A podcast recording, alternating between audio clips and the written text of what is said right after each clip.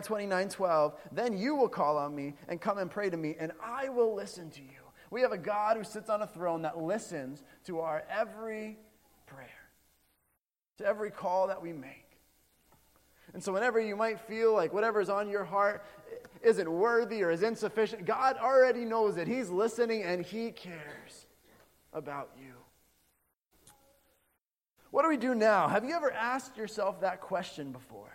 What now? Maybe you're on vacation and you had something planned and you have some extra time. Well, what now? Or maybe your situation changes and oh, what do we do now? Maybe a bill comes in the mail that you weren't prepared for. What do I do now? Maybe somebody treats you absolutely horribly. Well, what do I do now? That's a question that I think we ask ourselves a lot, whether we realize it or not. And there's actually there's a story of a, a new preacher. He came, uh, was hired at this little country church, probably like a tenth of the size of the chapel. There were probably 25 people at this church. And, and this is his first Sunday. And he comes in and he's all dressed up and ready to go. And only one person comes to church that morning. And so the preacher looks over at, at this little old man and says, Well, sir, you're the only one that's come to church today. Would you like me to preach?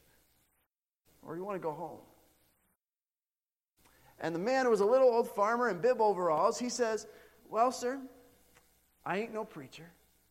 I'm just a little old farmer. But if I had a truckload of hay and I went to the pasture and only one cow showed up, I'd feed that cow. Right? And so the pastor all of a sudden gets all of this energy, and he is he's pumped up by the words of wisdom that were just given to him by this farmer. And he is excited about this. And so he grabs his notes, and he, yeah, that farmer's right. And he puts his notes down and he begins to preach. The only problem was he didn't stick to his notes. He taught everything he'd ever learned. And he started to make things up because he had to preach and he had to get his message across. And two hours later, he finishes. Two hours. We have an hour and 55 minutes left. But at the end, at the end, he looks at this little farmer and he says, Sir, what did you think of my first sermon at your church? And the little old farmer stands up and says, Well, sir, I ain't no preacher. I'm just a little old farmer. And if I had a truckload of hay and I went out to the pasture and only one cow showed up, I wouldn't dump the whole truckload of hay on that one cow. what do we do now? Sometimes we're faced with decisions like that. What now? What do we do now? Hmm. This morning, we're going to look at what Elisha does when he's placed in a what now situation. Let's open the word of prayer this morning. Gracious God, you are awesome. God, we are so thankful for your word. We're thankful, Father, that we don't have to try and create truth because you've given us truth. Father, we are so thankful for the sacrifice of Jesus on Calvary, Father. Lord, this morning I ask that it's your words that are spoken. In Jesus' name, amen. Would you turn with me to 2 Kings chapter 6? 2 Kings chapter 6. Um, now, the Israelites remembered Elisha as a very extraordinary man. God had done a lot of things through Elisha. He'd actually served the northern kingdom of Israel during Jehu's bloody revolution um, against the house of Ahab and Baal worship. But Israel had been weakened by this internal turmoil that had been going on in the nation of Israel. And what had happened is their neighbor, Syria or Aram, had begun to invade Israel. They'd begun to send parties in to, to um, make raids and Elisha remained at the center of all of these events. Verse 8. We're going to read through and then we'll, we'll come back. Now, the king of Aram was at war with Israel. After conferring with his officers, he said, I will set up my camp in such and such a place. The man of God sent word to the king of Israel Beware of the passing of that place because the Arameans are going down there, or the Syrians. So the king of Israel checked on the place indicated by the man of God.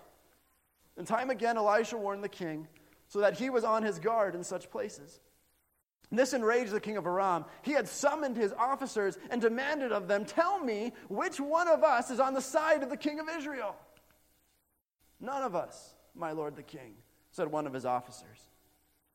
But Elisha the prophet, who was in Israel, tells the king of Israel the very words that you speak in your bedroom. Go out and find where he is, the king ordered, so I can send men to capture him. And the report came back. He's in Dothan. So he sent, then he sent horses and chariots and a strong force there. They went by night and they surrounded the city. When the servant of the man of God got up and went out early the next morning, an army with horses and chariots had surrounded the city. Oh no, my lord, what shall we do? The servant asked. Don't be afraid, the prophet answered. Those who are with us are more than those who are with them. And Elisha prayed, Open his eyes, Lord, so that he may see. Then the Lord opened the servant's eyes, and he looked and saw all of the hills full of horses and chariots of fire all around Elisha. As the enemy came down toward him, Elisha prayed, Lord, strike this army with blindness. So he struck them with blindness as Elisha had asked. Elisha told them, This is not the road, and this is not the city. Follow me, and I will lead you to the man that you are looking for. And he led them to Samaria. After they had entered the city, Elisha said, Lord, open the eyes of these men so they can see. Then the Lord opened their eyes, and they looked, and they were inside Samaria. When the king of Israel saw them, he asked Elisha, Shall I kill them, my father? Shall I kill them? Do not kill them, he answered. Would you kill those that you have captured with your own sword and bow? Set food and water before them, so they may eat and drink and go back to their master.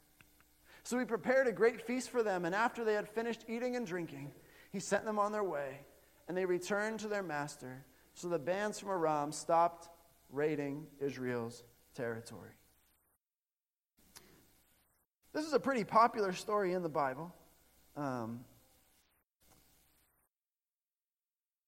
And, it's amazing to see. It, shows us a couple of things, I believe. It, shows us the power, a great power of God. And, oftentimes we find ourselves, did, I just do that? Oh, you did it. Okay, that's fine. That's fine. Just making sure I'm not hitting buttons I'm not aware of. Um, I, I, think the first thing that this story shows us is is a spiritual blindness that exists. A spiritual blindness that exists. And if you remember back, the servant of Elisha wakes up, he walks outside and looks out and he sees a city surrounded by his enemies. He was faced with certain death in his own mind. There was no way out of this. You're surrounded. What are you supposed to do? But he couldn't see what was really going on, could he? I believe we live in a world of spiritual blindness. Christians and non Christians alike. Helen Keller said this I have walked with people whose eyes are full of light, but who see nothing. They see nothing in the woods or the sky, nothing in sports, nothing on the street. Their soul's voyage through this enchanted world is a barren waste. The Bible says in 2 Timothy,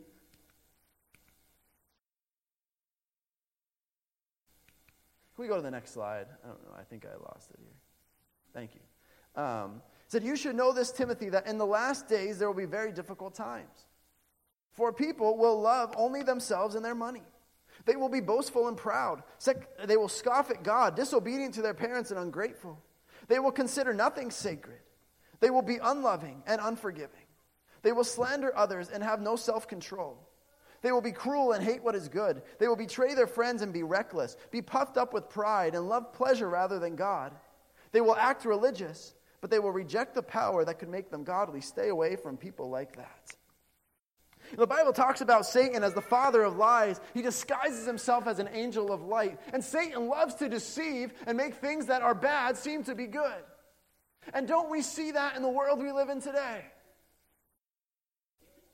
People who are willing to stand up for something but not for something else. You know, and I'm not making a political statement this morning in saying this. I want to, I want to be very clear. But there are, there are legislators who will go and will sit down on the floor of the building in D.C. that they're in to try and get more restrictions on gun control, but will do nothing about the 1.2 million babies that are aborted each year in the United States of America. Right? Within the realm of social justice, oftentimes things are pushed that are sinful.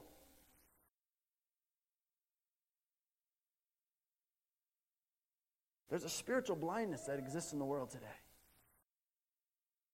But we see it's not only with, with those who are um, th- those who are not saved and those who are unbelievers, but also with those who might follow God. When the servant Elisha wakes up and looks out of the city, all he sees is his circumstances. He's not looking at God to bring him out of this. Instead, he's saying, Oh my goodness, what are we going to do? There's no way out of this situation. And maybe you find yourself there today and you're in a situation or a circumstance, or maybe you're struggling in a relationship and there seems to be no way out because you're focusing on your circumstance, not on the Creator. There's so many things that go on behind the scenes that we are unaware of because we're so busy looking at our circumstances. There's a picture, and I, I, don't have it on the screen, but there's a, a picture of a man who's walking down the road, a Christian, and oh, every, everything's great, is what he says. And the picture shows what's going on in the spiritual dimension of angels and demons. And it's just a great, a great picture. There is a war going on. There is a battle going on for the hearts and souls of people. And we know how the story ends. But there is a spiritual blindness that exists in the world today. There's a species of minnow-like fish, and they're called four eyes. Um, they, they actually they're in Central America and South America, and the unusual trait of this fish is it has large bulging eyes, um, and they're so situated uh, on its head that it can spend its time cruising along the water with half of its eyes above the water and half of its eyes below the water. The top half of, uh, has a water lens, which amounts to a set of bifocals, giving him the ability to see in both. Isn't that pretty cool? How great is our God? That's the kind of discerning vision that we need to look up and look down, to see what's going on around us, but never take our eyes off of the author and perfecter of our faith, off of the one who died on Calvary's cross for you and for me, off of the one who took everything in every circumstance, situation we could go through. God already knows about it, and He's in control. I love, again, the movie that we saw last night. It, it just speaks, it's so powerful. It really is. And, and the one part, the, the lady, and I can't remember her name, is, is telling the wife, Liz, and she's saying, listen, you, you just got to give it to God. You just got to give it to God. And when that servant went up and looked at his surroundings, he wasn't giving it to God. The Bible says in Jeremiah 5:21, "Listen, you foolish and senseless people, with eyes that do not see and ears that do not hear." May we have eyes that see and ears that hear. May we listen. God's given us his word so that we don't have to be spiritually blind.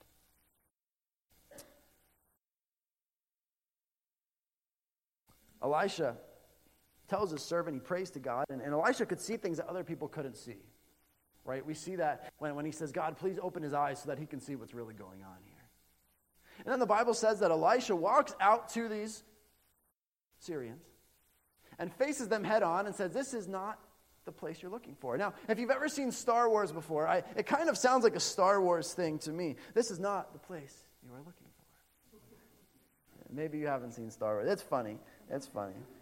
Thank you for those of you who laughed. Not my joke is funny, the Star Wars is funny. But um, but it reminds me of that. This is not the place you're looking for. Follow me, and I will take you where you want to go. Elisha's faith in this circumstance is absolutely astounding. I read it and I just I can't believe it again and again. He walks out to this army that was big enough to surround the city, right? And they've come only to kill him, right? Only to kill Elijah. And he walks out to the army and he says, Listen, you're in the wrong place. You're in the wrong place. God, make them blind. And Elisha's faith was so strong that he knew God was going to make them blind. And then he leads them to Samaria.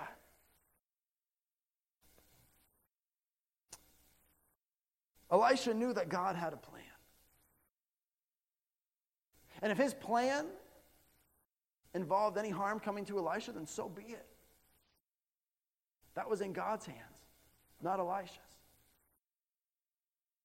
And, and as I was reading the story, it continued. Elisha's faith, is just amazing. He went and he led these people. He didn't only have faith that God was going to blind them, but that God was not going to allow them to see until they were inside of Samaria. He's leading the people that were going to kill him. Can you imagine the scene? And his servant that walked out and was so scared of them walking beside Elisha is probably continuing to look back.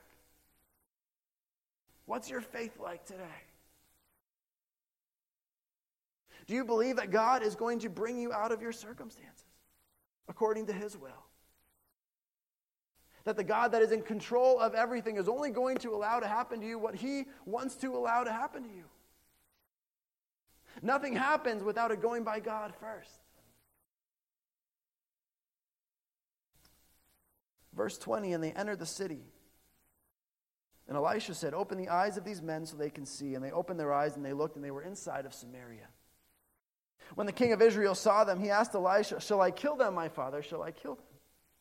He said, Do not kill them. Would you kill those you have captured with your own sword or bow? Set food and water before them so that they may eat and drink and go back to their master. So he prepared a great feast for them. And after they had finished eating and drinking, he sent them away and they returned to their master. So the bands from Aram stopped raiding Israel's territory.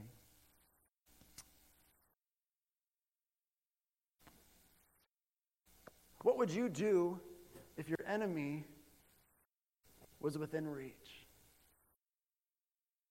What would you do if you had the opportunity to really bring the hammer down on your enemy? People that have probably killed family members of those that were in Samaria? How would you respond? To have your worst enemy in your hands, that, that is one of the real tests of being a Christian when you have the opportunity to really give it to somebody and you decide not to. And you decide not to. The Bible says in John 13, 34 and 35, A new command I give you love one another. As I have loved you, so you must love one another. By this, everyone will know that you are my disciples if you love one another. How are we known as Christians? What are we known for? I think if you walk the streets of any town or city and ask people what are Christians known for, love is usually one of the last things that you will hear.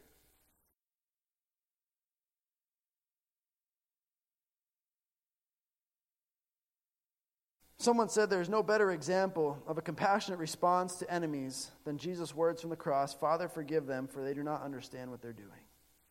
But Jesus understood and he forgave them anyways.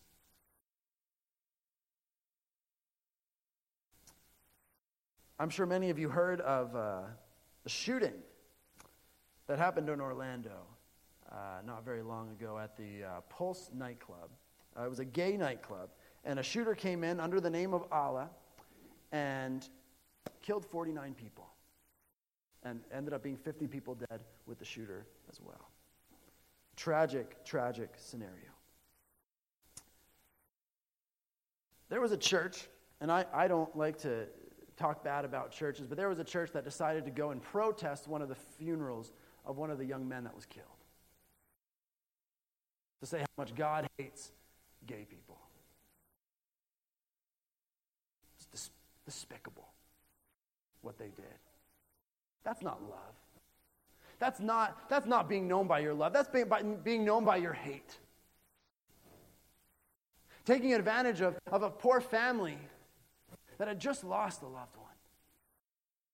And the scene of what happened at this place was there were a group of people who had angel costumes who went and they blocked this church from protesting with their signs so the family could have a little bit of time by the grave.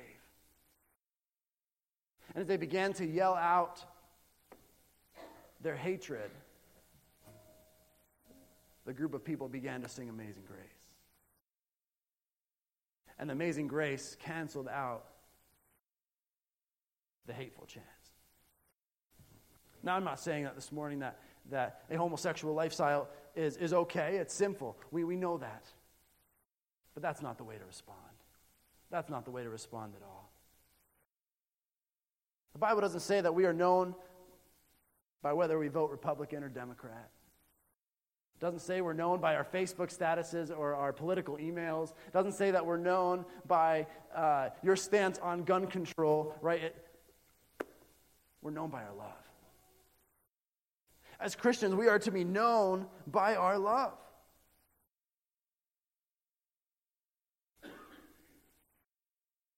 How much easier would it be for us living in a sinful world with sinful people with a sinful nature if we could just see them through Jesus' eyes as people who are lost and broken, as people who need someone to love on them, to show them the truth. Elisha had the opportunity to eliminate this whole army that had come to kill him. But instead, he responds in love. Instead, he says, Listen, listen, king, here's what we should do. Let's, let's feed them. let's feed them and send them back on their way. He didn't just say, Now you're here. Listen, you're lucky. You're lucky that I spared your life. He gave them a great feast, he filled their bellies. And for those of you who like to eat, that's a good thing. He took care of them, He loved on them, He was hospitable to them, and He sent them on their way. How do you love people today? How do you treat your enemies today? Are you willing to forgive the people that hurt you? The people that have wronged you? You know, within the realm of the church, um, it's easy to put on a good Sunday face, but there are times when there are relationships within the church that are fractured. And I'm not only referring to Word of Life Chapel, I'm talking about the church in general, but there could be relationships in here too that are fractured. Are you willing to forgive someone that you feel like has wronged you? Are you willing to try and repair that relationship? War Room again, a great example of a broken relationship that was brought back together through the power of prayer. Are you willing to forgive and move on? A new command I give you love one another as I have loved you, so you must love one another. By this, everyone will know that you are my disciples if you love one another. As we conclude this morning, what can you do to show people that you love them? It's great to talk about it, isn't it? And it's great to say, I love you. I could tell Sarah, I love you every day, but if I don't do anything to show it, why would she believe me? Right? I could tell her I love you 30 times a day, but if I'm not showing that in my actions, then why would she believe me? What can you do to show somebody that you love them? And listen, there, there are no excuses for showing love, there just is not. God has blessed each and every one of us in different ways. Some of you might be financially, some of you it might be with things that you're able to build or things that you're able to do, some of you might be time.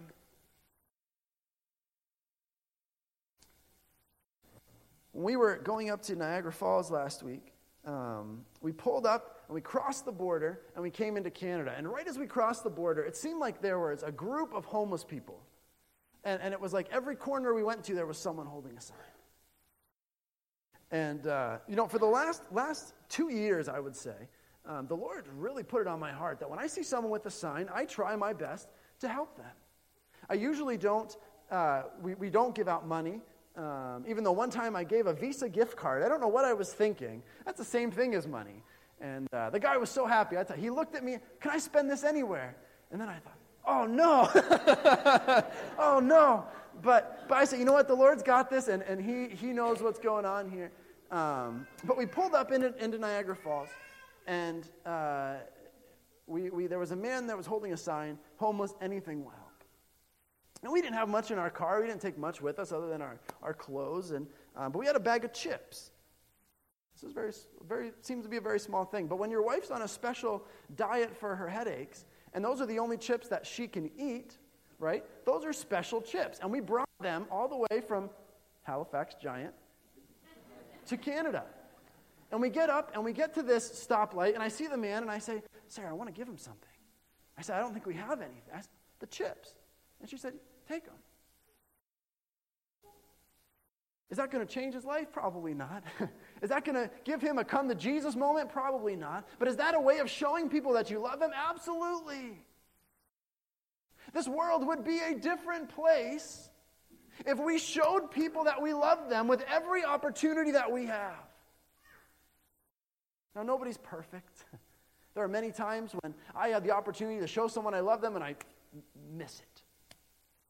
Or maybe intentionally and in, internally, I don't want to. What can you do to show people that you love them? Are you known by your love today?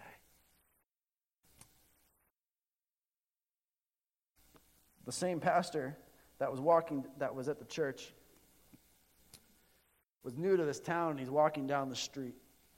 And uh, he sees a boy over there, and, and the boy's reaching as hard as he can up to try and ring this doorbell. And he's jumping and he can't reach on his tiptoes and he can't reach it. And the pastor thinks, well, I need to go and help this little. So he goes over and he puts his arm around the little boy and he rings the doorbell. He looks down and he says, What now, little man? And the little boy says, Now we run.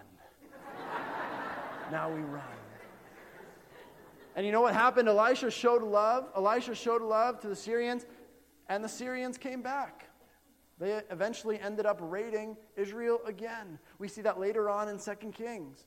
And there might be times when you love on someone and you treat someone with all the love and you are helping them and it just does not seem like change is happening or it's really helping them. That's not up to you. That's between them and God, isn't it? Elisha loved on the Syrians, but the Syrians decided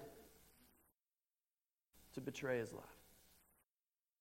What can you do to love someone today? What can you do to be like the four eyes fish and make sure that you're looking up while you're looking down?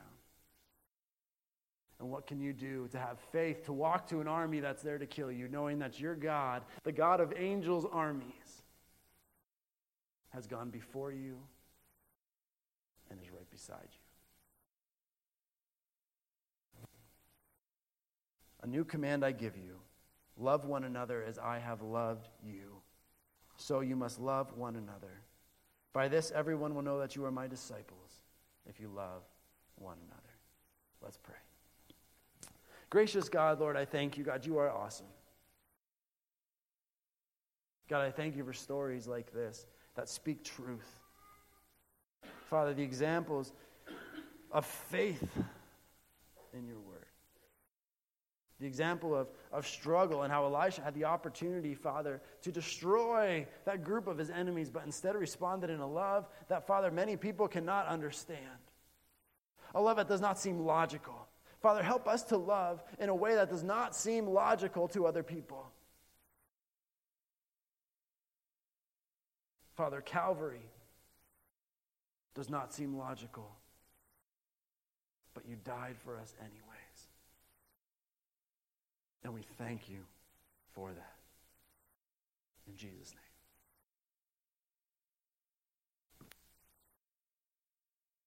Greater is he that is in us than he that is in the world. Let's sing of that great God by turning to hymn number 32. Hymn number 32, How Great Thou Art. We're going to sing stanzas 1, 2, and 4. 1, 2, and 4. Let's stand together, please.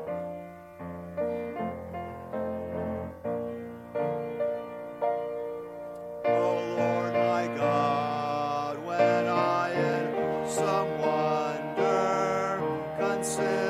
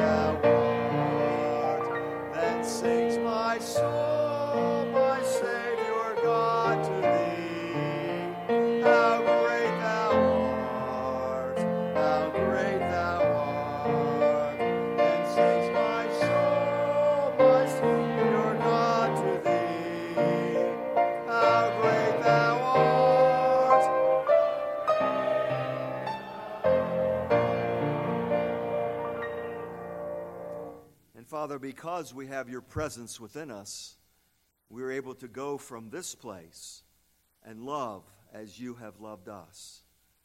And so we pray, Lord, that we might show that great love that you've shown us on Calvary's cross. Show that to others this week. In Jesus' name we pray.